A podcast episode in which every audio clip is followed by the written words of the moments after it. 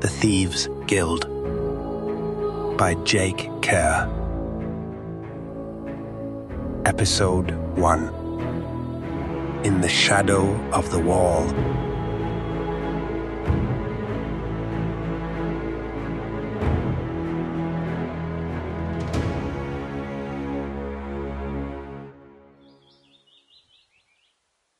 A glorious autumnal sunset provided a stark contrast between the stern guard in the light on the stone wall above and the two boys in the shadows on the ground below. Ralan grinned as he looked up and watched as the guard paused in his rounds. It was too perfect. He and Rafe were standing next to a pile of tomatoes, and the guard stood still, looking out into the plains, his back an easy target with its white armor and robe shining brightly. With Ralan and Rafe in the shadows, the two of them could easily flee unseen. Of course, he had to convince Rafe to throw the tomato at the guard first.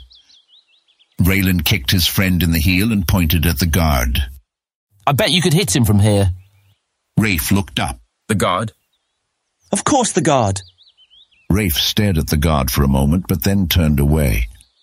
Nah, he's too high, and I can barely see his shoulders behind the battlements. He's not even moving. Ralan started juggling the tomatoes. He tossed one to Rafe, who caught it with his right hand. Come on, don't be a coward. He's 30 feet up. Besides, he won't leave his post to chase someone who just threw a tomato at him. Rafe started walking away. No way, Ralan. The last time I took one of your challenges, Captain Edgar whipped me so hard I couldn't sit for a week.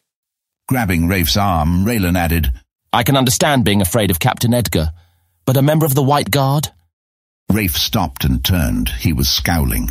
Ralan had touched a nerve. Why do you want me to hit the guard so badly? There was a suspicious tone in his voice. Because it's fun. Rafe still looked unconvinced. And it's a member of the White Guard. Have you forgotten last Founder's Day? Ralan glanced back over his shoulder at the guard, still standing with his back to them, his white robe blowing in a slight breeze. When Ralan returned his gaze to Rafe, his friend was staring at the guard. I think the least you owe them is staining one of their white robes. Rafe's eyes widened. He had been beaten by three off-duty white guards during the previous Founder's Day when he was caught painting the statue of Elias, the founder of the Knight Guild, a garish red. Rafe looked at the tomato and then the guard. He was clearly debating payback. Ralan made sure not to remind Rafe that it was Ralan himself who had egged him on to that mischief as well. Rafe looked at the guard, tossed the tomato up in the air and caught it. I could hit him. Of course you could. Ralan slapped him on the back.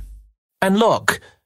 He pointed along the base of the wall and into some shadows, the pile of smashed tomatoes that had oozed down from where they had been practicing tosses for the Founder's Day parade was already hard to see.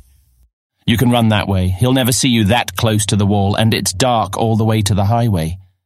Ralan realized he was very close to getting his friend to toss the tomato. And I'll run this way. He pointed across the field toward the river in the distance. He'll see me, and I'll draw his attention. You'll be long gone, and by the time anyone gets to the bottom of the wall, I'll be across the river. Rafe looked around and nodded. Give me another one. I might miss with the first. Good thinking. Ralan tossed Rafe another tomato. He almost couldn't contain his glee. He really liked Rafe, but it was just too easy to get Rafe to do his mischief for him. And in the end, that's what it was all about. Doing maximum mischief with minimum risk. Wait until I hit him, and then you run toward the river. Ralan nodded. He hadn't lied to his friend. There was practically no way they could get into trouble. No one was remotely close to them, and the lengthening shadow of the wall made escape a foregone conclusion. Rafe pulled his arm back and then paused. He looked at Ralan. I wish the Guildmaster Knight rode in the cage during the Founder's Day parade. I'd shower him with garbage from beginning to end. Ralan was taken aback by his friend's bitter tone, which hinted at restrained fury. Well, with Guildmaster Pietro dead, you never know. Ralan added, referencing the late Guildmaster thief who would ride in the Founder's Day parade while the populace would throw spoiled fruit and garbage at him, symbolically abusing him for the sins of thieves. How he put up with it, Ralan would never understand. Rafe ignored his comment, turned and launched the tomato with his right hand. There was a thud, and Raylan enjoyed the moment. As Rafe took off running, a large red stain spread over the back of the guard's cape. The guard looked down at his feet and then over the battlements toward where Ralan stood. Ralan could see the guard's face and caught his eye for a moment. He then sprinted for the river. As expected, the guard didn't raise an alarm. Still, Ralan took care to turn down a few alleys between the wall and the river. Near the docks, he stopped and bent over, panting for breath with his hands on his knees. He glanced around the riverfront as he stood back up. The only activity was the hustle and bustle of the shops preparing for the night and boats of every size ushering people up and down the river. Ralan smiled and walked down river to the Merchant Guild slip. He had gotten away with it.